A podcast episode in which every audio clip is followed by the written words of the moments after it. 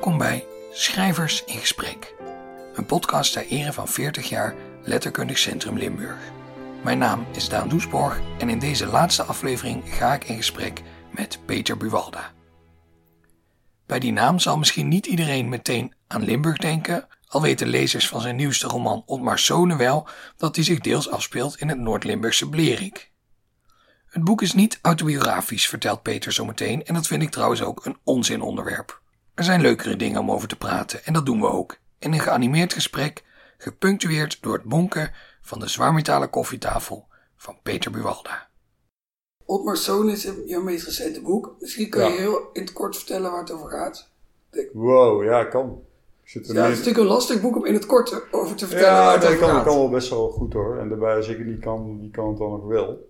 Nee, het gaat over eh, een jongen die zijn vader niet kent en zijn stiefvader verloren is. En eh, heel erg aan zijn stiefvader hing. Dat is Otmar uit de titel. Het gaat over een jongen die inmiddels al een jaar of 33 is, die Ludwig heet. En zijn echte vader dus niet kent. Maar dus is opge- opgevoed door een andere man. Maar die is ook al een tijd dood. En op een dag gaat hij eh, voor zijn werk eh, naar de andere kant van de wereld. Hij werkt bij Shell. Dan loopt hij een directeurskamer in, binnen. En dan zit daar een man, eh, een hoge Shell-beambte, die, waarvan hij na een half uur echt wel in de gaten heeft, dat kan niemand anders zijn dan mijn echte vader. Tegelijkertijd, die man herkent hem niet.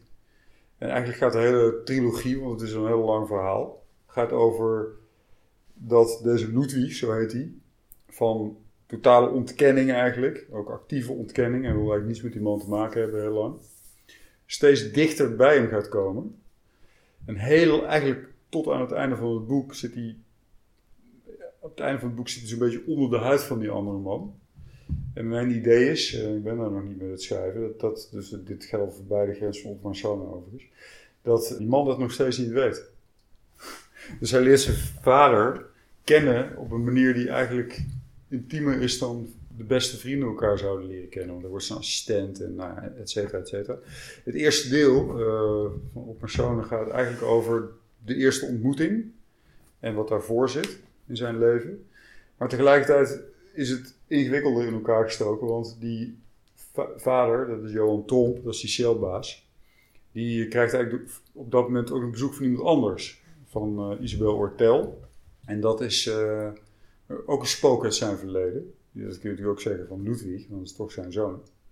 En dat, dit is een, een onderzoeksjournaliste die weet dat hij vuile handen heeft gemaakt in Nigeria. Dus, dus op personen gaat eigenlijk over twee bezoekers op het eiland Sakhalin voor Johan Tromp. Ja, ik weet niet of het goed uitgelegd is, maar... Ja, ik vind van wel.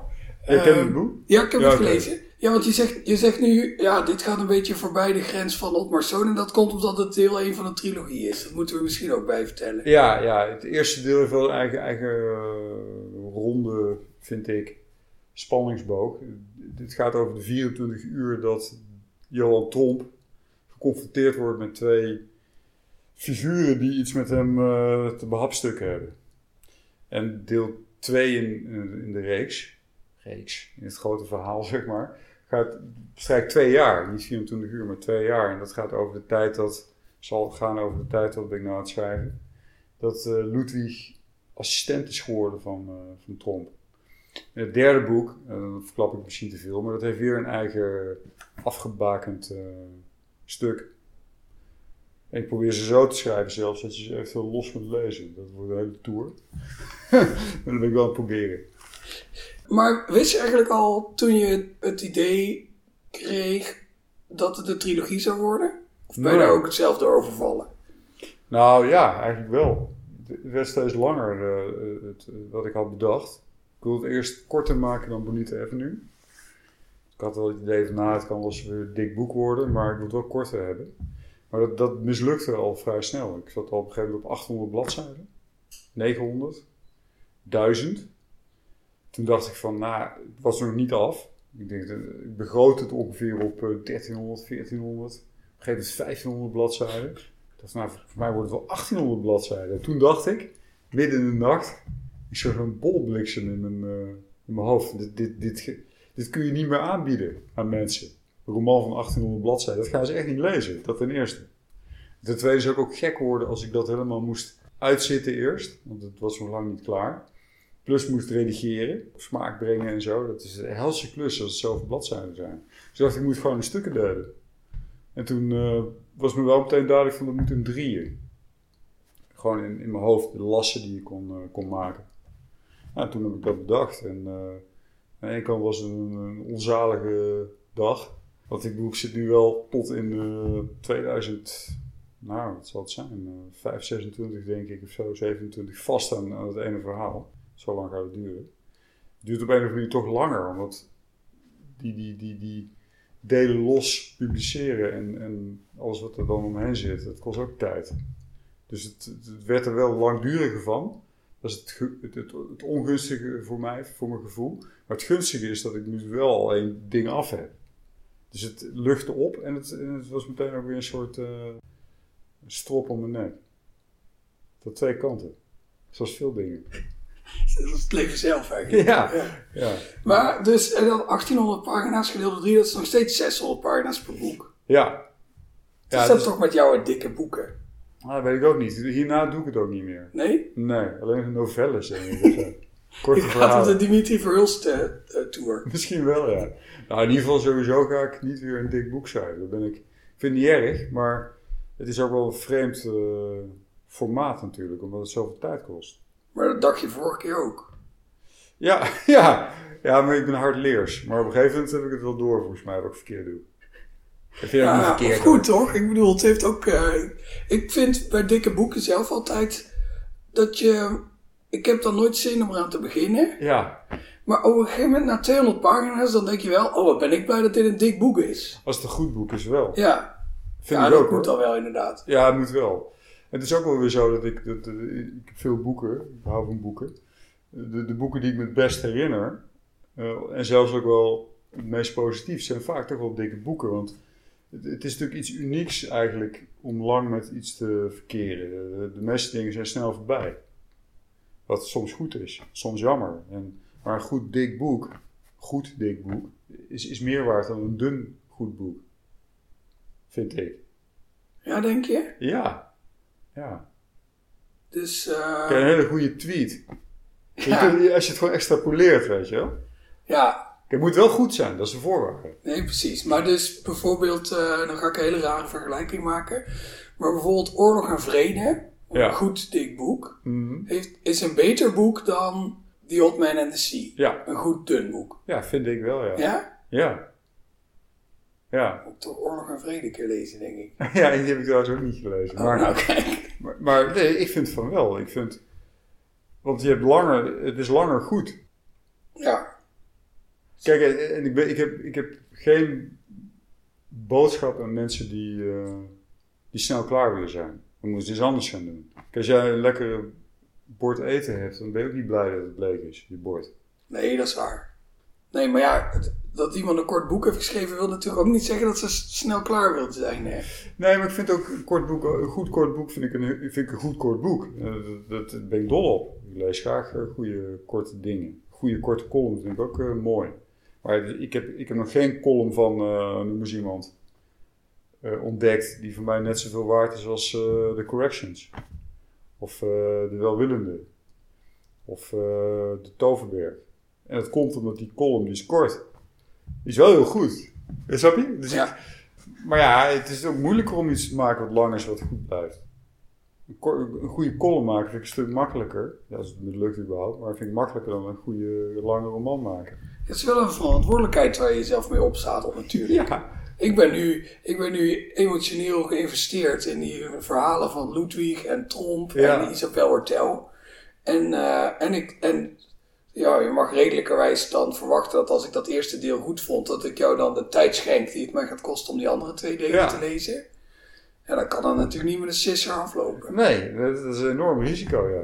Ja, dat is zeker. Dat, uh, ik, dat, dat, dat, drukt ook wel op me, maar dat heb ik nodig.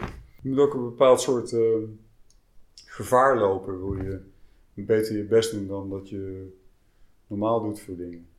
Dus dat vind ik niet zo erg, maar het kan helemaal mislukken natuurlijk. Als dat... Uh, Brut is, het tweede deel, ja, slaat toch ook terug op het eerste dan.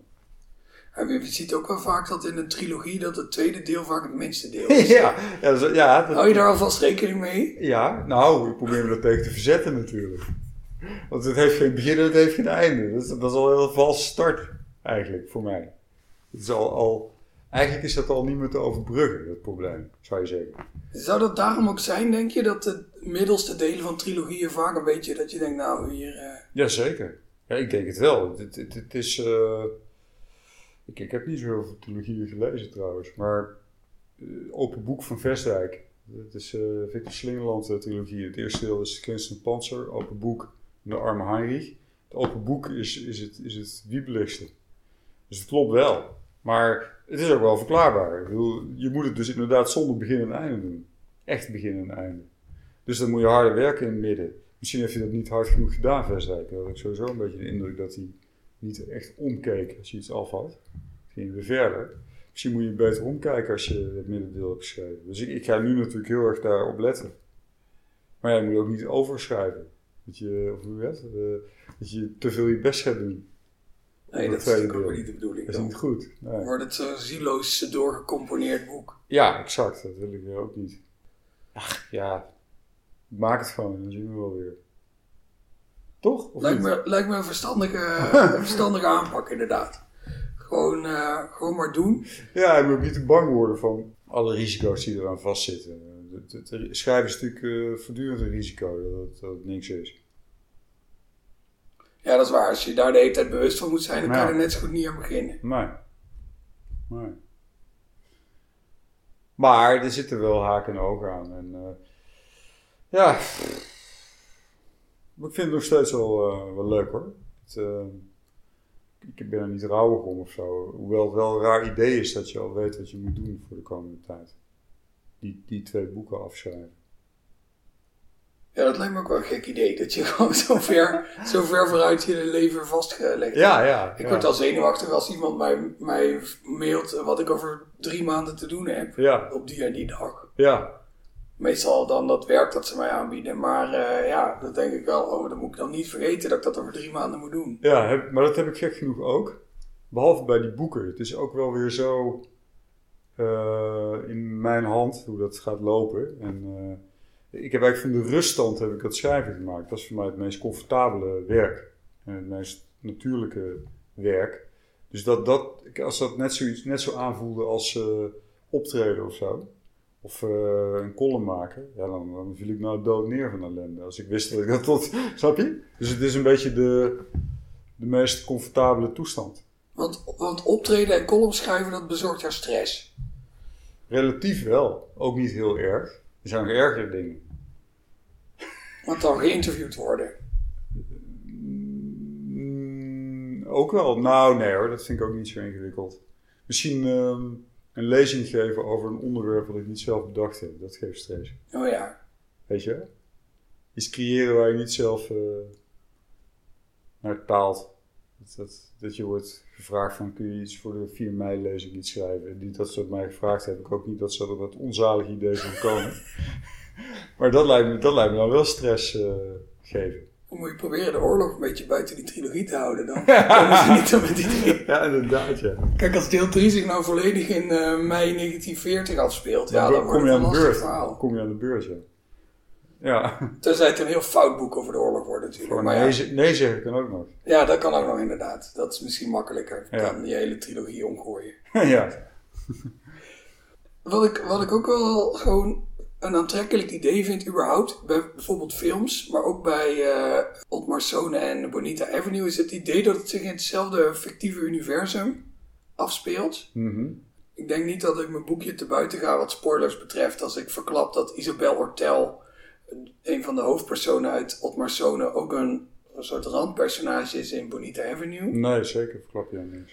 Wist je eigenlijk al toen je aan Bonita Avenue bezig was, terwijl die Isabel Ortel, dat, is een los eindje, daar moet ik nog wat mee? Eh, nee, niet zo precies. Nee, het was eigenlijk al klaar en toen zei eh, een ex-vriendin van mij, een ex-vriendin, een ex-vriendin, die zei tegen mij, die was, daar was ik toen mee en die las het. En die kwam met dat idee. Met dat idee. Die zei tegen mij van, is dat niet eh, leuk om iemand altijd, nou, ze zei het zelfs zo, en dat ben ik ook aan het doen, om elke keer iemand uit een vorig boek te nemen die een bijrol heeft en dan de hoofdrol te geven in je volgende. Dat, dat vond ik eigenlijk een heel goed idee. En dat kun je natuurlijk tot in de oneindigheid doorvoeren. Zelfs als het een historische roman moet zijn. En dan heb ik al een keer bedacht, en ik wil een historische roman schrijven ooit. Dan moet dat iemand zijn met een stamboom. ik weet niet hoe ik dat voor elkaar krijg, maar die dus vastzit aan iemand uit, uit een van die boeken. Dat vind ik wel interessant. Dan, dan, dan heb je inderdaad wat jij zegt, dat het altijd uh, een soort gangenstelsel is wat aan elkaar vastzit. Dat vind ik wel grappig. Een soort 17e eeuwse Voorzaat. The theologiestudent in Leiden die besluit om zijn naam tot uh, Sigerius te latiniseren. Ja, ja, exact. Dat zou dan. Uh, dan is het op. Die mag jij hebben, hè? Dit, uh, ja, dat is gewoon gratis. Fijn. Ja, het is gratis, ja. Ja, ja, ja, absoluut. Je hoeft niet een half procent van de, de royalty of Nee, dankwoord. Dan ben ik al, ben ik al tevreden. Heb ik een keer bijna gedaan. Ik heb ooit mijn schoonvader destijds. Die, die wilde zich inkopen in Bonita Avenue. En, dat, en ik had toen echt niets. Dat was echt totaal blut. En ik was al jarenlang bezig met het boek. Ik toen echt, omdat ik het lullig vond voor hem, heb ik het niet gedaan. maar die wou voor 10% instappen. Dat was achteraf best een lucratief idee van hem. Ja, dat, dat had ik hem echt, had ik toen waarschijnlijk iets van een paar duizend euro van hem gekregen. En dan had ik achteraf, had ik, nou, ik denk wel iets van twee ton aan hem moeten betalen. Zoiets. Dus ja, dan ben ik dolblij omdat ik het niet gedaan heb. En is dat de vader van die vriendin die zei die Isabel? Dat, dat... Nee, dat was, ja, daarom was ik wat gegeneerd toen ik erover begon. Dat oh. was weer een ander. Oké. Okay. Maar daar was ik wel lang mee geweest. Schoonfamilie en, en ex-partners hebben een belangrijke stempel op jouw carrière gedrukt. Ja, ja, sowieso wel in mijn beleving. Want altijd als, het, als, het, als ik een verhaal verzin, dan gaat het toch wel over schoonfamilies, over familie, over ouders, over... Op een of andere manier heb ik dat toch ja, een soort gevoeligheid voor. Mensen die elkaar het oog verliezen, voormalige vrienden. Het, ja, ja. De, denk je dat uh, Otmar Zoon ook een. Uh, nee, nee, dit is een kutvraag, die ga ik niet stellen. Oké. Okay. Um, wacht even. Ik probeer gewoon een mooie segue te maken naar Limburg, want ik word betaald oh, ja. om het daarover te hebben. ja, ja, ja. ja. dus, uh, nou ja, wat ik me wel, wat ik wel sowieso me afvroeg, is dan gewoon, gewoon een hele harde, een harde ja. break die ik nu maak naar een totaal ander onderwerp. Is, ik heb het idee toen, toen Bonita Avenue uitkwam, ja. uh, daar had je uh, aardig veel uh, succes mee. In niks was jij een Limburgse auteur. Nee. En toen was Bonita Avenue, dat kwam aardig van de grond. En ja. toen was je ineens een, een Blerikse jongen. Is het zo gegaan? Bij dat ik mezelf zo etaleerde? Of nee, dat andere mensen jou zich toe-eigenen. Ja, maar dat, dat, is, dat is zeker waar. Maar ook wel niet alleen een Blerik, gek genoeg. Want het gold voor Enschede. Het gold zeker zo voor Haarlem, waar ik toen woonde. Het gold voor uh, Utrecht, waar ik gestudeerd had. Dat, ja, dan in één keer Brussel, waar ik geboren ben. Dan in één keer weten ze vrij aardig te vinden. Maar mijn echte wortels, als ik die al heb, ik heb ze eigenlijk niet. Die liggen het meest in Limburg, ja. Maar er stond niks over Limburg in uh, Bonita Avenue, nee. volgens mij. In uh, Otmar Zonewel. Ja, ja, zeker. Daar heb ik straks ook nog een leuke, leuke vraag over. Maar eerst nog eventjes over dat. Zou, zou jij jezelf uh, bijvoorbeeld zien als uh, een, een Limburgse schrijver? Voor wat dat ook, wat dat ook is, hè? Nee, Daar kunnen we het ook over hebben natuurlijk. Maar Ja, daar ben ik zo over klaar. Nee, nee helemaal niet. Uh, ik zie, een van de kenmerken, als ik al kenmerken heb, is voor mij is dat ik niet echt een. Ik heb niet echt een thuisbasis of zo. Ik geloof er ook niet in. Ik, ik aard ook niet. Hier ook niet. Dat zegt me eigenlijk weinig, Amsterdam. Haarlem zegt me weinig. Uh, Utrecht, waar ik gestudeerd heb, zegt me niks. Limburg zegt me nog misschien het meeste, omdat dat wel de tijd is dat ik klein was. Van mijn zesde tot mijn achttiende heb ik daar gewoond. Maar ik ben geen Limburger. Ik, ben, ik, ben, ik, ik wortel niet op, op plekken eigenlijk. hoe denk je dat dat komt? Veel verhuisd. Ten in het begin. Ik ben, bijvoorbeeld in Brussel geboren. Maar ik heb er maar negen maanden gewoond. Dus dat zegt me ook niks. Uh, maar er komt nog eens overheen dat ik zo diep wortel in muziek en literatuur zelf. Dat ik dat zo leuk vind en boeiend. Dat ik dat heel makkelijk ja, kon overplanten zo. Weet je wel. Van oké, ik heb nergens echt gewoond waar ik bij hoor. Ik hoor gewoon bij de dingen die ik uh, mooi vind. Klaar. Maar waar ik woon maakt niet uit. Je kunt me overal neerzetten. Het maakt echt geen enkel verschil. Als ik maar wel kan doen wat ik wil doen. Dus ik ben niet, ik ben, nee, ik ben niet een uh, Limburger en ik ben ook geen uh, Amsterdammer, ik ben ook geen uh, Belg. Ook geen Fries. Mijn vader is Fries, maar dat is niet mijn echte vader. Dus op een gegeven moment ben ik een tijdje, toen ik een nieuwe vader kreeg, en die Fries was, en ik nam zijn achternaam over. Een tijdje gedaan, zodat ik ook een soort Fries was. Maar dat, dat, ja, dat is onzin natuurlijk. Ik ben vier keer in Friesland Ja, snap je? Ik, ik ben ook geen Fries. Dus die Buwalda achternaam, die, is- die vind ik wel mooi. En die hoort bij mijn stiefvader en bij mij en bij mijn vader, zo noem ik hem. Maar dat betekent niet dat ik iets Fries heb of zo. Dus ik, heb, ik, ben, ik hoor nergens bij wat dat betreft. Het is niet erg, maar dat is zeker niet bij Limburg ook. Spreek je wel dialect of heb je het ooit gesproken? Nee. Nee, want daarvoor was het weer te laat. We kwamen daar aan toen ik ze- zes of zeven was. Ik kan me heel goed herinneren dat ik heel vaak Venloze jongetjes heb horen zeggen tegen mijn vriendjes die dan, waar ik altijd mee was, zo van hij mag wel Limburgs praten hoor. Als hij wil. Weet je, wel. dat hoorde, dat hoorde daar niet bij. In die tijd ook, ook niet. Dat was wel het beste om te praten, eh, plat lyrics. Als je dat niet kon, dat, niet dat je dan gediscrimineerd werd of zo, of dat je, niet, of dat je echt nadeel had, maar je had zeker geen voordeel. Dat was wel een, een Hollander. Ja. Ja. En toen ging ik studeren, had ik toch kennelijk toch genoeg zachte G om daar te worden aangesproken. Toen was ik ineens een Limburger. dat ik er nooit any voordeel van heb gehad in Limburg. Maar misschien nu. Nou, Word je niet veel gevraagd voor dingen in Limburg? Jawel, Dat je, nee, maar ik heb- ik heb ook- ik heb ook totaal niets tegen Limburg, hè. begrijp me niet verkeerd. Ik, ik, ik, ik heb een hele leuke tijd gehad eh, toen ik in Venlo was. Ik had ook helemaal genoeg aan Venlo.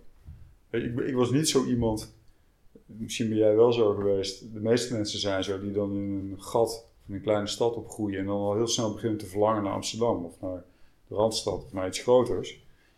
Had ik helemaal niet. Ik, ik vond Venlo precies goed. Dus je had daar een hele goede platenzaak, Sounds, of je die kent. Ja, ja, zeker. Een paar weken geleden nog een plaat gekocht. Heb je, heb je ook iets met, kom je uit Limburg? Ja, ik kom uit Stijl. Hebben ze je daarom gevraagd? Ehm, ja, dat denk ik. Stijl is toch bij eh Tegelen? Ja, klopt. Ja, exact. Vlakbij En Blerik. dan komen we vlak bij elkaar uit de buurt. Zeker. Als je in Blerik in de Maas springt, kom je vanzelf in Stijl. Ja, Nee, dat is niet waar. Als je in Stijl in de Maas springt, kom je vanzelf in Daar gaat Blerik. het natuurlijk zo Ja. af. Ja.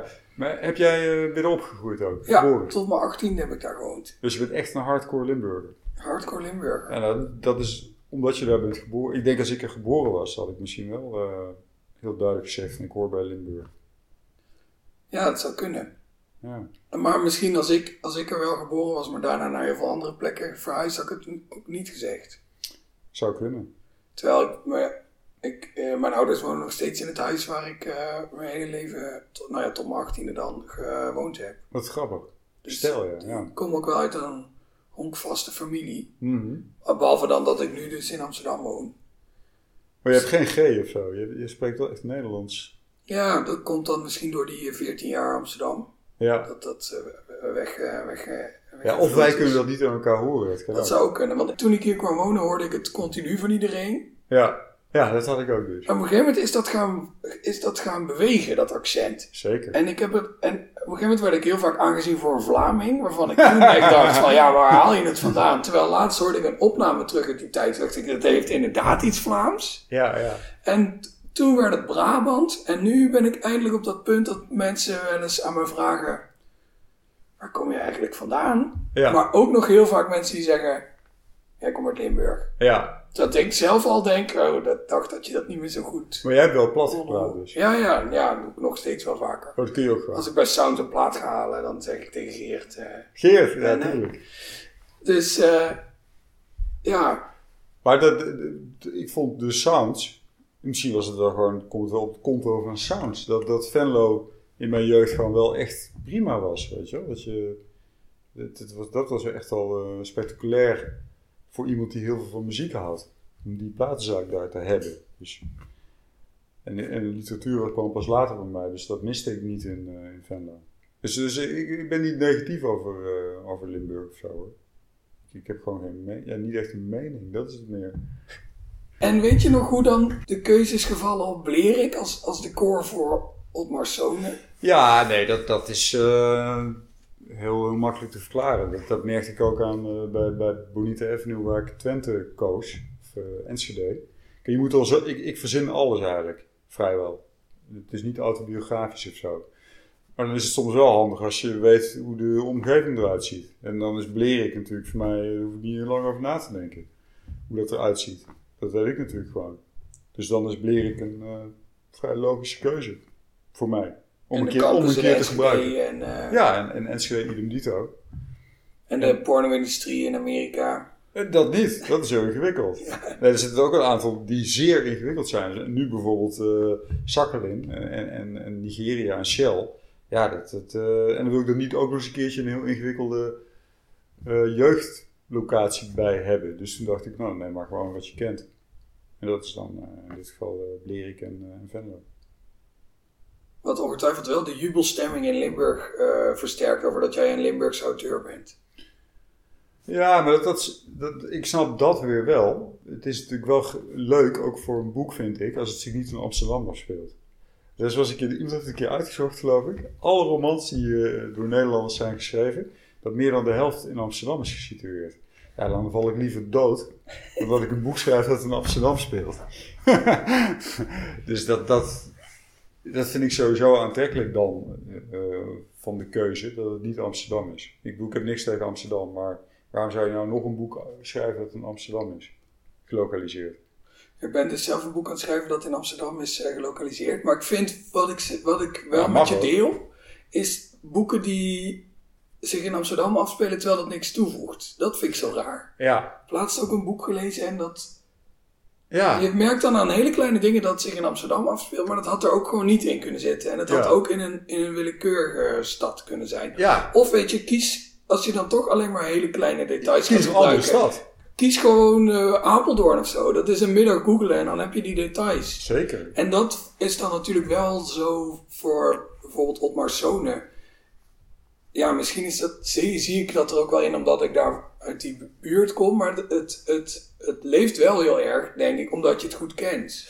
Ja, ja, ja plus dat het. Ja, oké, dus dat kunnen wij weer allebei niet bepalen of het nou goed werkt of niet. Nee, ik kan ook niet bepalen of het bijvoorbeeld over Sakhalin beter of minder goed gelukt is, want dat ben ik nog nooit geweest. Nee, daarom, dus dat weten, we, niet, dat weten we niet zeker. Maar, maar ik, ja, dat is voor mij in ieder geval de reden steeds geweest. Een van de redenen om dan uh, of Enschede of uh, Blerik te nemen. Ik zit nu te denken, er zit wel trouwens een stuk Venlo in uh, Bonita Avenue. Dat, dat verhaal weet je misschien niet meer, ik natuurlijk wel.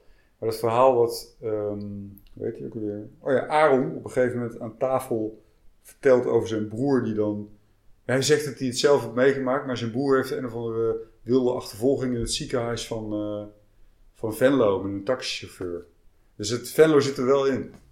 Maar goed, doet natuurlijk. Een soort foreshadowing. ja, ik denk het. Ja, maar dat was ook weer gewoon handig. Wat ik jou dus nog wilde vragen, want ik zei een tijdje geleden dat ik nog een leuke vraag had over, over Venlo en het daar situeren van je boek. Mhm. Ik hoorde dus dat jij dat huis, uh, mm die, die woning van Otmar boven de Free Record Shop, dat jij dat interieur echt heel erg goed beschreven hebt. Ken je dat huis of is dat toeval? Het is puur toeval. Want het is namelijk.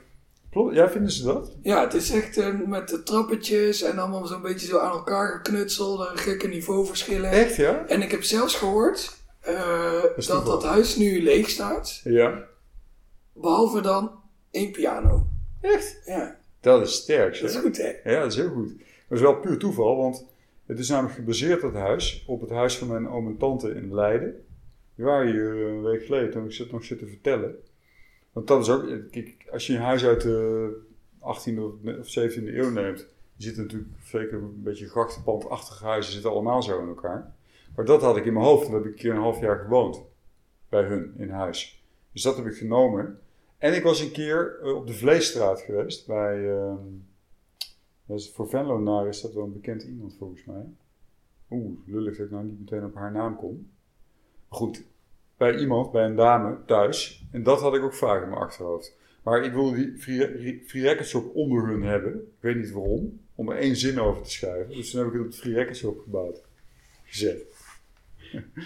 Ja, nee, daar zit dus inderdaad echt een vrij uh, groot pand van een paar van die doorgebroken panden. Ja. Maar dat ook een beetje zo dat, eh, dat, dat het, heeft iets, het heeft iets chics, iets deftigs. Ja. En dat heeft dat pand in het echt ook. Maar het staat dus nu leeg, maar er staat wel nog één piano. Nou ja, fantastisch. Ik heb ook wel het idee dat dat soort rare poëtische toevalligheden in Venlo vaker voorkomen dan, dan ergens anders op de wereld. Ja, ja? ja dat zou wel. Ja, mij is opgevallen dat dit is dan weer zo'n voorbeeldje. Maar in alles wat in Bonita Avenue staat, wat ik toen verzonnen heb, dat is daarna allemaal waar geworden.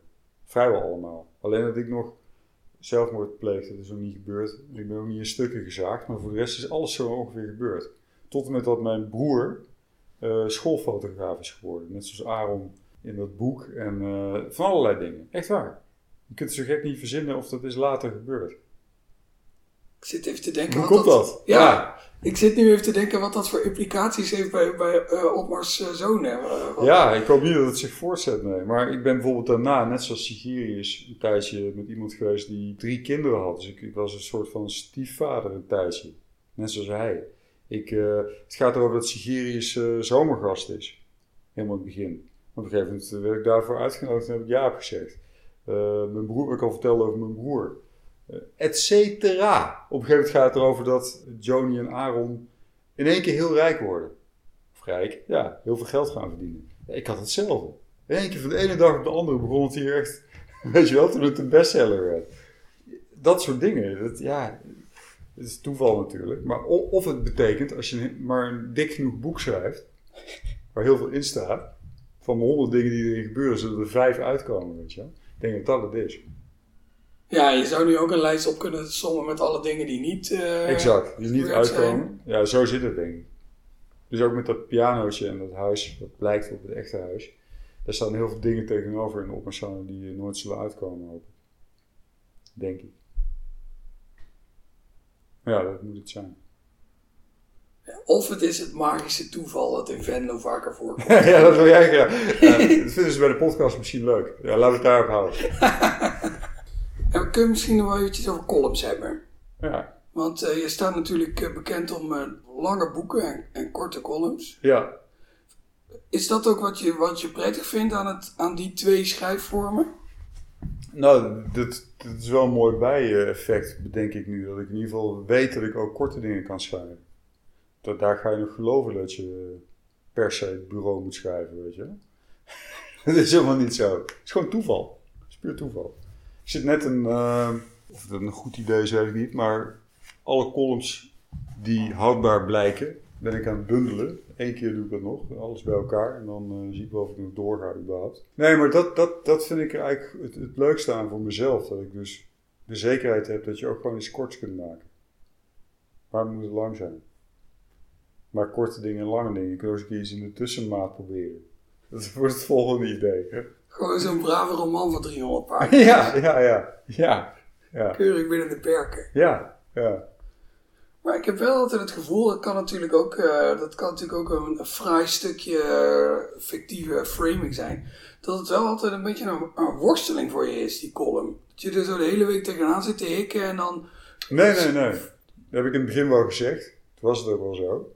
Maar het is helemaal niet zo. Ik, ik bedoel, ik schud ze niet zomaar uit mijn mouw of zo, maar ik heb dat helemaal teruggedrongen, echt al een jaar of vijf. Ik doe het nu een jaar of acht of zo. De, eerste twee jaar moet je een beetje leren natuurlijk. Laten we zeggen, de laatste zes jaar is het me gelukt om het helemaal terug te dringen tot het allerlaatste moment. Dus ik denk de hele week totaal niet aan die column. Helemaal vrij van gedachten erover. En in één keer denk ik van, oh ja, het is woensdagavond. En stel ik het heel lang uit. En dan uh, probeer ik naar bed te gaan met een idee. Mislukt soms wel eens, maar als ik een idee heb, dan kan ik hem de dag erna Meestal is het een slecht idee, dat hoort er wel bij. ja, het is een slecht idee. En dan lukt het toch binnen een uur of drie, vier om hem te maken. En soms mislukt het wel eens, dat het gewoon echt totaal niet lukt. Dus een keer of vijf, zes gebeurt. Dat ik gewoon geen column had. Maar dat is het. Dus het is helemaal in een soort reservaat teruggedrongen. En een hele dwingende deadline. En dan maak ik hem gewoon. En dan kan je van een slecht idee wel nog een goede column maken. Ja, dat is een beetje de opdracht. Ik heb nooit een goed idee. Soms heb ik een goed idee en dan lukt het soms niet. Omdat ik dan zo, ja, hoe zeg je dat? Opgewonden ben over dat idee. En dan voel ik zoveel drukte dat het niet mag mislukken. Dan mislukt het. Ja, zo zit het. Het is natuurlijk wel het tegenovergestelde van de boeken die je, die je gemaakt hebt. Die natuurlijk heel erg wel leunen op een, op een goed idee. Het is volstrekt tegenovergesteld. Ben ik het helemaal met je eens. Het is, het is, ja, het zijn de twee uitersten van hoe, je, hoe ik zou kunnen schrijven. Dus geen reflectie eigenlijk. Er is nauwelijks tijd voor. Dat doe ik in het laatste half uurtje. Ken je misschien ook. Even tak, tak, tak. Dan trek je de columns een broek op, weet je wel. Dan maak je iets korter. Of dan zie je dat het begin, waar je relatief lang over gedaan hebt, het slechtste is. Dan moet dan tak, tak, tak van los uit. Dan een beetje over voor het einde en dan weg. Terwijl dat, dat, geëmmer met die roman, dat is, dat is herschrijven, herschrijven, herschrijven. Omgooien, herschrijven, weggooien, opnieuw beginnen. Dat is totaal anders. Volstrekt anders. Het lijkt me echt een crime om uh, in een, een hele lijvige roman, en zeker in een trilogie, om het overzicht te houden over al die Ja. Uh, nou ja, kijk, je hebt ook nog wel romanschrijvers die het soort roman schrijven waarin dat minder een probleem is. Maar jij bent natuurlijk ook wel een schrijver die een, een heleboel lijnen trekt, die op een heleboel punten bij elkaar komen Ja. en, en weer uit elkaar bewegen. En Ja. Heb je nou ook op, op zolder zo'n soort, zo- zo'n kamer die je wel eens in de film ziet, waarvan alle wanden en het plafond en de vloer met papier beplakt zijn? Ja. En van die hele bolle wol eh, doorheen gespannen zijn? Of, Die bolle bol, ja, is goed, eh, goed beeld. Nee. Heb wel allerlei schriften waar ik het allemaal in opschrijf, waar ik nooit meer in kijk. Nee, het is toch gewoon, eh, ja, dat repetitieve in je hoofd, weet je wel. Als je maar vaak genoeg aan hetzelfde denkt, dan weet je het wel. Ik, ik hoef ook niet een, eh, een kamer met eh plakketjes over mijn eigen leven, weet je wel. Ik weet nog vrij goed wanneer ik waar woonde en wie ik toen tegenkwam. Ja. dat zou het zijn, dat iedereen het bij moest houden, weet je wel. Als je een vraag stelde over je leven. Ja, ik, ik ken de loop van die roman in feite beter dan ik mijn eigen leven ken, omdat ik er vaker over nadenk. Dus ik heb, niet, eh, ik heb dat niet nodig. Maar is het er ook al helemaal? Of denk je nog, ah, eh, het slot van deel 3, je moet nog even kijken hoe dat in elkaar komt? Nee, dat laatste, dat laatste. Nee, ik verander ook veel. Nee, dat, dat zou ik wel willen, of trouwens, misschien juist niet. Nee, het, het is voortdurend in beweging en er komen ook nieuwe ideeën bij. Ik schiet ook allerlei scènes die ik al heb af. Die gooi ik weg, of daar zie ik niks meer in na een tijdje. Nee hoor, dat is, nee. Dat, eh, maar het basisidee is, eh, dat zit wel rots, rotsvast eigenlijk. En daarbij, ik heb natuurlijk nu te maken. Kijk, je hebt, als je een realistische stijl hebt, mijn romans zijn redelijk realistisch volgens mij, dan zit je sowieso al vast aan de werkelijkheid. Shell is Shell. Daar kan ik niet van alles van maken, dat is gewoon Shell. Dus dat bindt mij aan bepaalde keuzes. Hè, dat, moet wel kloppen in die zin. Ze kunnen niet olie boren, bij mij althans, in, in, in, in, in de binnenstad van Brussel, ik noem maar wat. Dat moet op zakkelen. Eh, maar op is nu eigenlijk ook gestold tot een deel van de werkelijkheid waar ik me aan te houden heb. Dus alle keuzes die daar gemaakt zijn door mij toen, daar zit ik nu aan vast. Ik kan niet ineens beslissen van eh, die uh, stad Busman moet eruit of zo, die grootvader. Die zit er gewoon in. Dus ik, ik leg me, dat is ook wel weer fijn, het dwingt ook. Eh, ik bedoel, het aantal keuzes neemt af. Mogelijkheden neemt af. Dus eh, ik zit wel vast aan wat ik al gepubliceerd heb. En wordt daar dat tweede deel natuurlijk helemaal een crime in dat Ja, deel. ik een soort kan je bijna niks meer. Nee, dus ik in mijn eigen terecht. moet ik even opzoeken wat ik moet doen. Misschien toch zo'n kamer gaan bouwen dan tegen die tijd. Nou, niet meer nodig, want dat, dat is er al. Ja, zo bedoel je. Ja, nee, ja, ik heb me daar dan wel vervolgens aan te houden, ja. Maar dat kan makkelijk hoor. Ik leg gewoon het deel naast me en dan zoek ik soms wat op. Dan kom ik ook wel voor verrassingen. Dan ben ik eigenlijk iets aan maken waarvan ik door op Marsona word teruggefloten, weet je wel. Dat, eh, oh nee, dat heb ik toen zo aangepakt. Dus dan kan ik nou dit niet doen. Dat is ook wel weer lekker. Ja, dat is ook wel leuk toch? Het, wordt een, een soort eh, driedimensionale puzzel. Ja, nee, nee zeker. Het heeft, voor- en nadelen.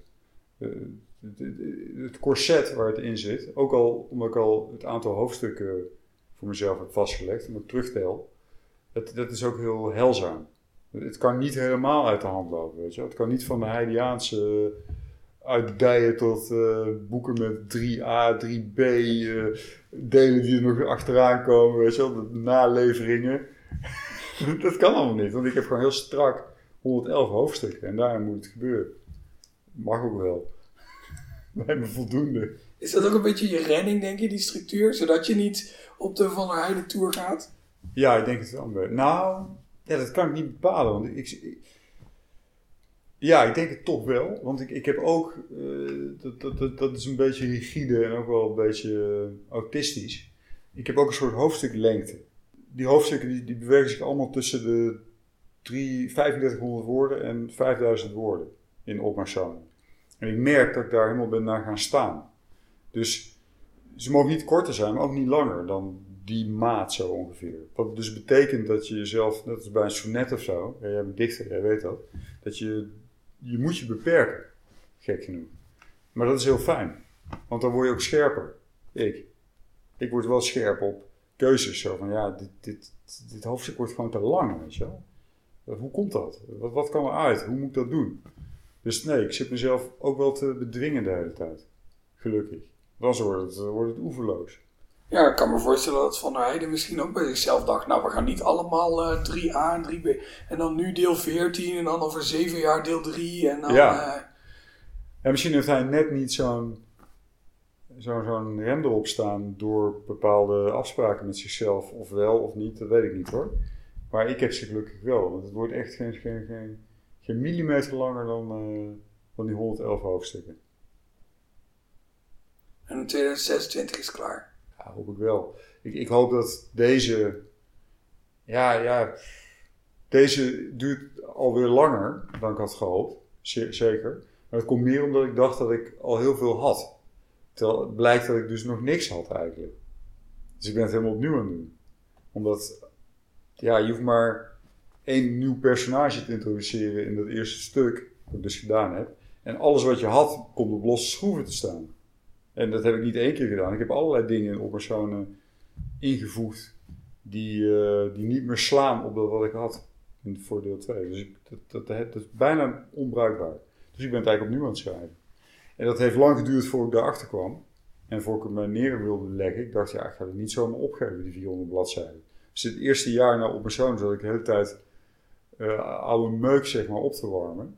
Tot ik heb bedacht van, nee, dat moet je gewoon niet doen. Dus ik denk dat deel 3, daar heb ik gewoon niks van. Dan begin ik gewoon met een schone lei. Dat gaat sneller, want dan hoef ik niet die, die oude troep zeg maar, te reanimeren de hele tijd. Waar ik dus heel veel tijd aan kwijt ben geraakt in het eerste jaar van de jaarknippen. Dat denk ik. Dus ik denk deze drie jaar en die tweede ook drie jaar. En dan moet het klaar zijn. Dat is heel optimistisch hoor. Want 600 bladzijden in drie jaar schrijven, moet je echt keihard werken. Ja, dat is 200 bladzijden per jaar. Dat is veel. 200 bladzijden af. Terwijl ja. je schrijft natuurlijk veel meer dan 200 bladzijden. Ja, ook dat. Want dus je gooit, hoeveel ja. procent denk je dat je weggooit? Um, nou, van dit deel, van de jaarknikker, heel veel. Ik denk wel, uh, ja, helaas wel, dat is wel een drama.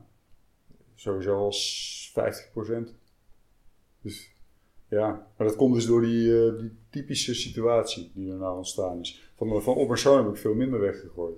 En Bonita Avenue, weet je dat nog? Ook weinig. Heel weinig zelfs. Maar dan hebben we het dan over 20% of zo? Nee, veel minder. Oh, nog minder? Nee, dat schreef ik echt alsof het een soort trui was die ik aan het breien was. Het uh, ging pas verder als het goed was. Terwijl nu heb ik wel eens een keer dat ik een trui zit, trui zit te breien en dan blijkt het een enorme slurf van een olifant te breien. in plaats van een arm, weet je wel? Die moet helemaal uithalen.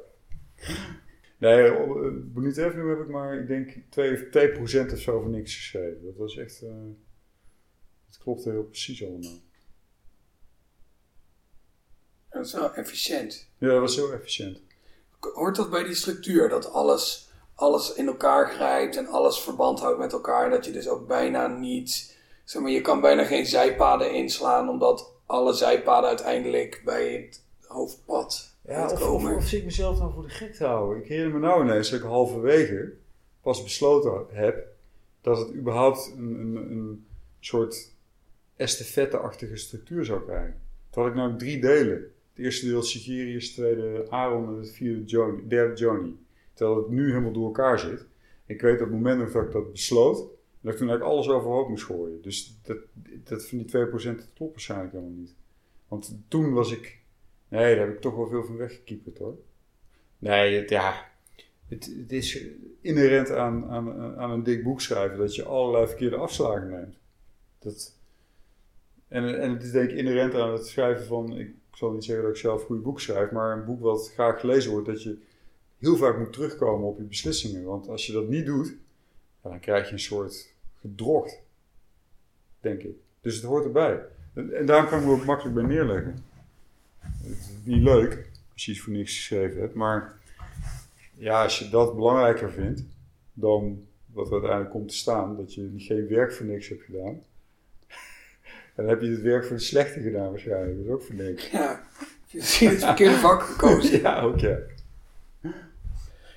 Maar ik denk als je een kort boek schrijft, dat je ook heel veel weg moet gooien, toch? Dan zit je ook een beetje dwars, hè? Dat, uh... oh, nee, nee, nee, helemaal niet. Maar ik, ik, zeg, ja, nee, dat, ik hoor je dat zeggen... Het, hoort bij een dik boek schrijven dat je veel weg moet gooien. Maar ja, dan zou je, als je dat doortrekt, zou je kunnen zeggen... dan hoort het bij een dun boek dat je nog veel meer weg moet gooien. Want dat is minder boek. Oh zo, ja, dat, ja. Of je schrijft gewoon minder. Ben je... Ja, tuurlijk. Ik denk eerlijk gezegd dat als je iets schrijft, dat er gewoon een percentage overschot is, altijd.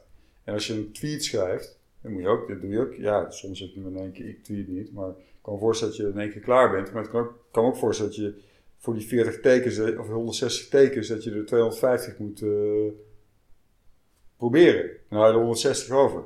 Als je een roman van 120 bladzijden schrijft, zou dat betekenen dat je 230 bladzijden schrijft, van 160 overblijven. Nou ja, als je een trilogie van 800 bladzijden schrijft, dan krijg je een overschot uh, van uh, 1000 bladzijden. Ja, klopt wel. Dat zou je twee keer doen. Ja, dat klopt, ja, en dat klopt wel ongeveer. Dus ja, je moet relatief veel weggooien als je een dik boek schrijft. Denk ik toch hoor.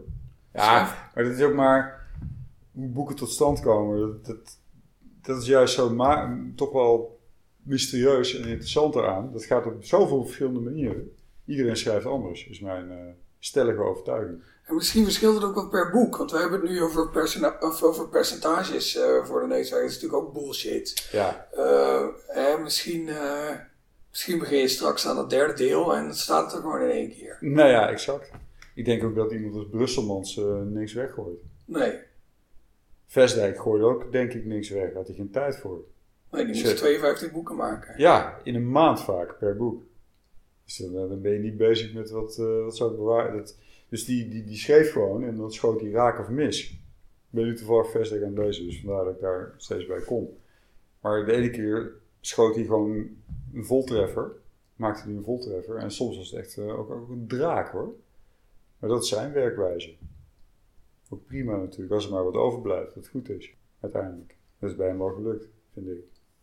Denk je dat het jou zou kunnen overkomen dat je een keer een boek maakt dat dan uiteindelijk toch uh, een misser van het formaat uh, van de ergste missers van Vestdijk op uh, zou kunnen leveren? Of denk je dat je daarvoor te veel bezig bent met het, met het herwerken van zo'n boek? Ja, ja nee, zoals Vestdijk, dat zou me niet overkomen. Ik zou ook niet zo kort over een boek kunnen doen natuurlijk. Want dan, dan overkomt je dat. Als, je, als jij denkt of wil een boek wil schrijven van 360 bladzijden, de helft van Temesa ben ik nou aan het lezen, heeft hij twee maanden geschreven. Ja, eigenlijk is dat gewoon een gok, lijkt mij. Blijkt ook. Ik heb hiervoor de Ziener gelezen. Heeft in een maand geschreven. Dat vond ik meesterlijk. Echt een geweldig goed boek. Echt een van de betere boeken die ik ooit gelezen heb. Dit, uh, ja. Ja, dat, uh, nee, daar ben ik niet van overtuigd nog. Dus dat zou best wel eens een draak kunnen blijken. Ik ben nu op de helft of zo. Maar dat komt dus, maar dat is ook wel heel charmant. Dat hij gewoon dacht van, bam, ik doe het. En soms leverde dat iets fantastisch op. Wat ook, ook wat mij betreft ook op een ongelooflijk groot talent wijst. Dat je in een maand de ziener kunt schrijven. Dat maak je, ben je eigenlijk ook meteen een van de grootste schrijvers die we hebben, vind ik.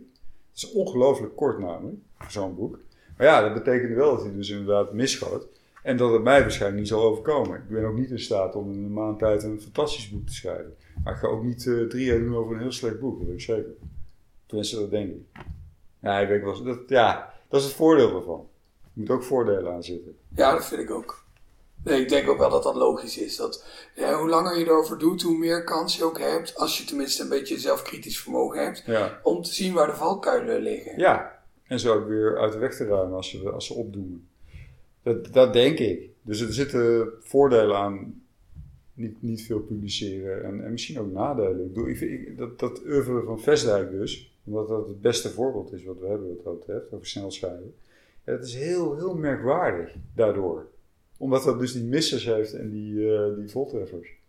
Dus het is ook, ook wat voor te zeggen om zo te werken. Ja. Wie, wie zegt het?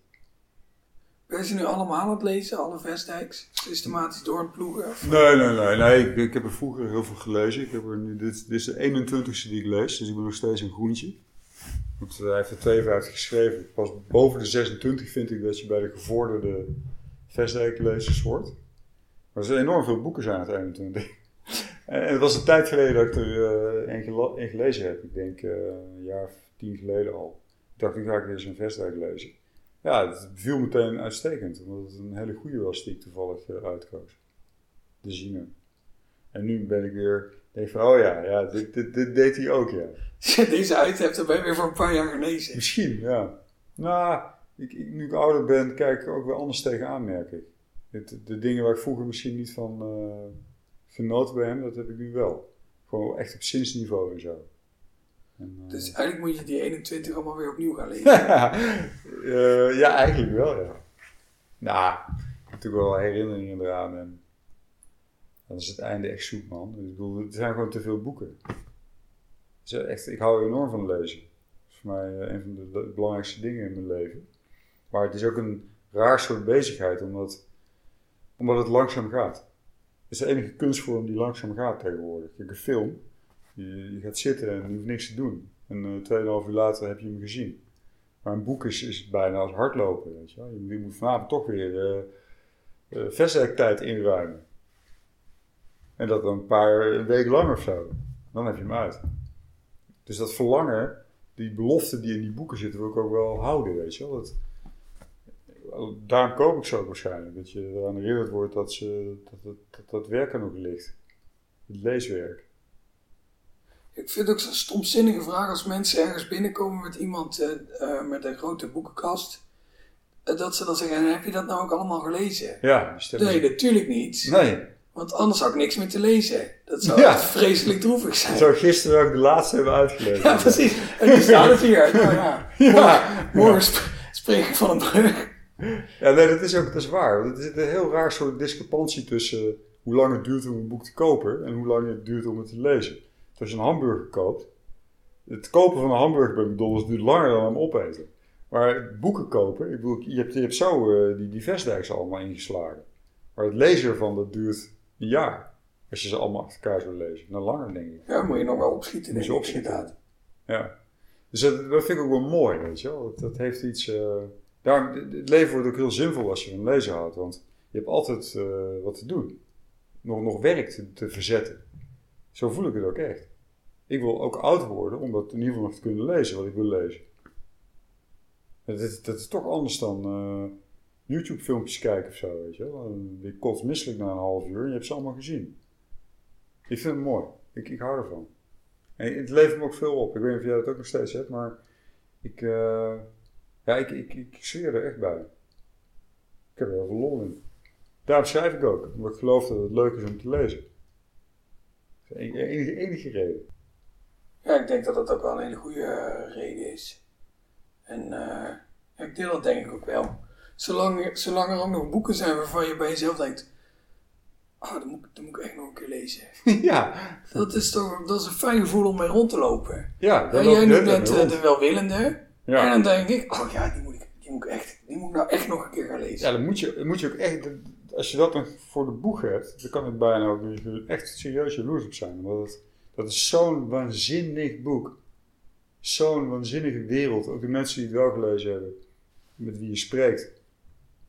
En dan daal je gewoon af in een, in een, in een pseudo-wereld die, die zoveel krachtiger eigenlijk is dan dat slappe verhaal wat je dan weer aan te horen hebt als ze gaan vertellen over wat ze deze week gedaan hebben, weet je. Ja, mijn broer en ik bijvoorbeeld, wij zijn echt dikke vrienden geworden door te bellen over wat we lezen. Hij leest dan ook de helft van Temesa. En uh, dan bellen we gewoon om de 100 bladzijden erover. Nou jongen, dan de pret verdubbelt meteen. Heel, heel apart is dat. Want dan, als ik bij hem dan proef wat hij er goed aan vindt, en dat dat dan hetzelfde is wat ik er goed aan vind, ja, dan zit je meteen op een soort verstandhouding. Die kunnen we niet bereiken als we het over normale dingen hebben. Dus dat speelt ook nog een rol. En jij bent een lezer, jij bent een literaire man, en ik hou ook van literatuur. Het is ook een soort secte eigenlijk, weet je wel. Ik weet ook dat Maarten het Hart dat gelezen heeft. En dus als ik Maarten het hart zie op televisie, hoef ik niet eens echt letterlijk met hem over te spreken. Dan voel ik toch een soort van, hè, zoals uh, mensen met een lelijke eendvoeg op, op uh, snelweg naar elkaar zwaaien. Dat heb je dan toch, met Vestdijklezers in dit geval. En dat is natuurlijk een oneindig netwerk van, ja, van geheime gecodeerde informatie die je gaat delen met mensen die lezen. Ja, dat vind ik mooi. Zijn er nou ook van die schrijvers bij wie je denkt, ik wil eigenlijk heel graag een boek lezen, maar ik ben me er ook bewust van dat er, dat er een eindige hoeveelheid van is. Ja, ja. Ik heb een aantal schrijvers heb ik helaas uitgewoond. Te snel, ben ik achter. Bijvoorbeeld Reven, Nabokov. Het is echt uit het begintijd van uh, toen ik echt flink ging lezen. Hermans. Maar vooral Reven en Nabokov. Karel van Reven geldt ook voor. Die heb ik te snel allemaal gelezen. Dus die lees ik nooit meer. Helaas, maar ik nou niet weet welke ik moet kiezen omdat ik zo ken. En herlezen denk van ja, uh, er zijn nog zoveel boeken die ik niet ken. Ik moet gewoon nieuwe mensen ontdekken, wat ook goed werkt hoor. Maar ja, daar heb ik toch een beetje spijt van. Dat zijn eigenlijk, eigenlijk alsof je vrienden van de middelbare school had, die je uit het oog bent verloren. Zo gaat het een beetje aanvoelen. Kijk, de oplossing is natuurlijk heel logisch. Pak gewoon nog een keer één zo'n boek en herlees het. Dat doe ik ook wel. Maar het is wel een beetje waar, want ik, ik heb echt tijden gehad dat ik over straat liep en dat ik... Roth eigenlijk ook, Philip Roth, die heb ik ook al helemaal uitgeboond. En gewoon in één keer toen de jaar 25 was, in één keer hardop zei Philip Roth, weet je wel. Omdat hij dan zo in je voor, in je werk, werkend geheugen zat, dat dat gewoon opborrelde. Dat mensen ook naar me keken, wat, heb je het over, weet je? Zo aanwezig is dat dan als je zo'n periode hebt van een paar jaar dat dat heel uh, hard aanslaat. Zo oeuvre gaat bintje. Ja. Dat, uh, ja. Ja, ik heb het met Chatwin. Oh ja, oké. Die, uh, de, ik moet er nog drie, geloof ik. Die vind je dus heel goed. Ja, ja. Oh, leuk, want ik, ik heb hem nooit gelezen. Maar Nou, dat is wel echt een, uh, Ja? een aanrader. Bruce Chatwin. House on the Black Hill of zo, of iets? Of de, Uh, Uts? on, on the Black Hill Oh, On the. Black Hill, Ja, oké. dit is dus, die ben ik nu angstvallig aan het bewaren. Uts. Nee, eh, Oh. On the Black Hill. Oké. En eh eh The Viceroy of Ouida, die moet ik ook nog lezen. Ja, En nog eentje geloof ik. dus die hou je eh, voor later. Die zijn voor, net als eh, een hele goede fles wijn. Ja. Die trek ik open bij een speciale gelegenheid. Ja, dat vind ik wel Als ik het mooi. echt nodig heb. Dat is een goede gedachte. Maar ja, ik heb toch ook alweer een paar keer met zo'n boek in mijn handen staan. En ik denk, ja, het is eigenlijk geen speciale gelegenheid, maar ik heb er wel even zin in. ja. En wel- En dan, dan doe ik maar weer zo'n boek waarvan ik ook vind dat ik het gelezen moet hebben. Ja. Maar waar je dan wel een beetje doorheen zit te slaan. Ja, het kan ook iets opleveren dat je in één keer een nieuwe favoriet ontdekt. Dat heb ik toch ook wel soms hoor. Nou ja, ja. Ik hou er gewoon, ik, heb er gewoon geen kwaad woord voor over, voor lezen. Ik heb wel momenten gehad hoor, dat ik even afdwaalde. Niet in een boek, maar gewoon van het lezen zelf, van literatuur. Dat ik dacht van, ja, misschien is het helemaal niet zo interessant als ik denk. Maar dan ben ik teruggekomen. Dat komt ook door corona, moet ik zeggen. Dit, dit de afgelopen tijd, ik echt, heb ik echt verdubbeld gewoon. Het aantal uren dat je mee bezig bent. En dan komt het gewoon terug, voor de renaissance. Dat is allemaal te danken aan corona, man. Ja, is toch ook, maar ja, als je maar genoeg boeken in huis hebt en een beetje van lezen houdt, dan loop je ook veel minder risico dat je je enorm gaat zitten vervelen. Volstrekt. Ik, ik, ik, zou, ik, ik zie het als een bedreiging dat, eh, voor mijzelf dan, hè, dat het weer allemaal normaal wordt. Ik moet, er niet, ik moet er nog niet aan denken, eerlijk gezegd. Ik ben helemaal tot, tot een verinnerlijking en een rust gekomen, die ik me alleen maar herinner van mijn studententijd een tijdje. Maar dat was, dat, stond, dat was dan ook nog rommelig natuurlijk. Dan heb je al die feestjes en zo. Maar dit, dit is eigenlijk een, vind, ik snap wel dat het allemaal erg is voor iedereen. Maar voor mijzelf, voor dat eh geconcentreerd doen waar ik eigenlijk bij hoor, ik hoor bij romans, ik schrijf ze zelf. Dat is in dit jaar is dat eh, fantastisch man. Ik heb ook echt, ik heb Engels, ik ben ook geen Engels gaan studeren om ze in het Engels te kunnen lezen. Ja, Jane Austen en eh, Dickens en eh, Ian Forster en allemaal van die, schrijvers die ik eigenlijk een beetje ja, links liet liggen omdat ik iets moderns wilde lezen altijd. Ik ben helemaal met de klassiekers, man. Ik val helemaal mee samen. Vind ik fantastisch. Blijkt. Ik kan een soort kerk beginnen. Ja, ja, dat is een beetje overdreven. Maar ik meen het wel. Ik vind het wel eens leuk om dat te vertellen. ja, Dat heb ik nou gedaan. precies. Het staat, is nu vastgelegd voor de eeuwigheid. Tenzij ik straks van een pont waai met die recorder in mijn zak. En dan is het allemaal weer weg. Dan is het allemaal weer, weer verdwenen. Wat ook niet erg is. Maar... Ja, en wie weet dat ik eh, over tien jaar er weer anders over denk. Maar nu denk ik wel zo over. En ik, ik geloof ook dus niet in ontlezing. Nee, geloof ik niet in. Ik denk dat dat, als dat nu nog even zo in, in de verdrukking blijft, dan wordt het op een gegeven moment weer begerenswaardig. Voor mensen van een jaar of twintig, weet je wel, die zich willen onderscheiden. Of die er toevallig tegenaan lopen, net zoals wij dat gehad hebben, ja, dan wordt het alleen maar aantrekkelijker. Wordt het cult. Ja, dan wordt het cult. Daar zit ik op te wachten op dat moment. Is misschien ook al wel Is het bijna. al, ik denk dat het al is er, al, al zover is, ja.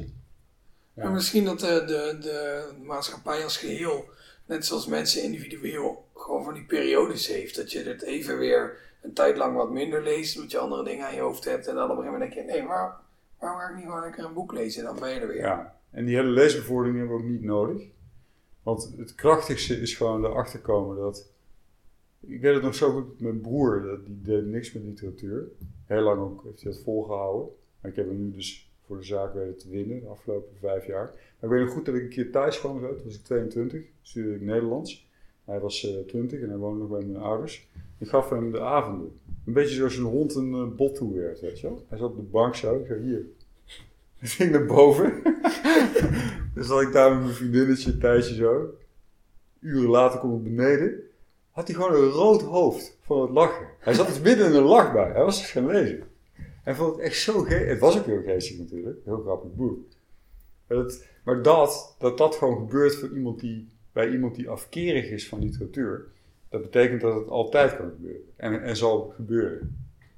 Ja, dus we hoeven nergens zorgen over te maken. En juist ook iemand aan het lachen maken. Terwijl je zelf helemaal niet in de buurt bent, misschien ben je al dood. Ja, Dat kan wel met, eh, met literatuur. ja. Ik heb eh, boekwetenschap gestudeerd, dus dan heb je allemaal eh hele, oude, hele oude boeken van honderden jaren oud.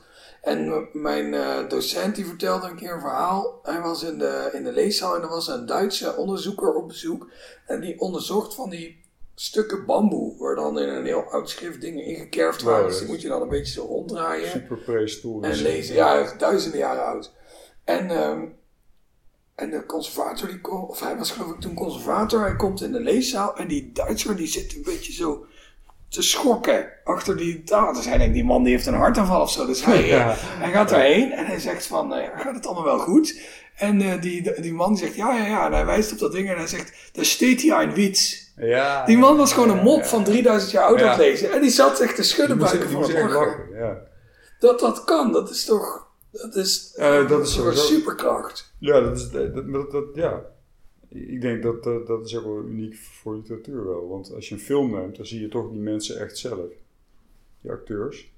Terwijl uh, bijvoorbeeld nu Philip Roth, er zit een biografie over hem verschenen, of twee. Ik las gisteren op Twitter dat hij uh, door de MeToo-beweging een beetje gecanceld is alweer op grond van wat ze allemaal van hem weten. Maar toen hij doodging had ik ook niet het idee dat iemand verdween, want ik ken hem niet. Hij kent mij al helemaal niet. Maar die, die Phil Roth die ik ken, die staat hier gewoon in de kast, weet je wel. Dat, dat, dat doet hij verder niks aan af, of die nou wel of niet leeft. Dus dat, dat is ook wel zeer interessant, inderdaad. Dat die bamboestaaf, wat daar staat, dat, dat, dat is de grap. Die hem gemaakt heeft, dondert eigenlijk niet meer. Nee. Dus je, een soort, soort pot compleet aan, aan menselijkheid zit er in zo'n goede roman, weet je wel. En als je die in je mond steekt, dan komt dat gewoon weer los. Het is, ja, dat is het. Dat is waar. Dus, dat is en daar, daar hou ik me ook een beetje vast, weet je wel. Ik bedoel, wat ik, hoeveel moeite het mij kost, of wat het leuk is of niet leuk is, of dat ik dat hier in mijn eentje zit te doen, of snel of langzaam, dat maakt eigenlijk niet zoveel uit. Die boeken verder, ja, dat, dat vind ik wel interessant aan. Of die dan wel of niet uh, bij iemand terechtkomen. Maar ik zelf, ja. Ja, ik vind het wel aardig hoor, maar dat is niet belangrijk. Weet je wel? Eigenlijk. Ik bedoel, wat, dat ik het niet belangrijk vind wie Vesteken was, betekent ook dat ik het niet belangrijk vind wie ik verder dan ben of zo. Het gaat echt om die twee, uh, drie, vier, vijf, zes boeken. Klinkt wel, uh, ja, hoe klinkt dat? Ja, het is gewoon de waarheid. Ja, het is wel zo. Ja. Peter maakt een mooi punt. Wat doet de schrijver als mens er eigenlijk toe, als je de schrijver als schrijver maar hebt? Met die gedachte zou je je af kunnen vragen wat het dan eigenlijk voor zin heeft om een serie interviews met schrijvers te maken. En ook dat is op zich een prima punt. Aan de andere kant hadden we dan nu niet kunnen horen hoe mooi Peter dit verwoordt. Dus het heeft misschien toch wel wat waarde om ook eens met mensen te gaan praten in plaats van alleen hun boeken te lezen.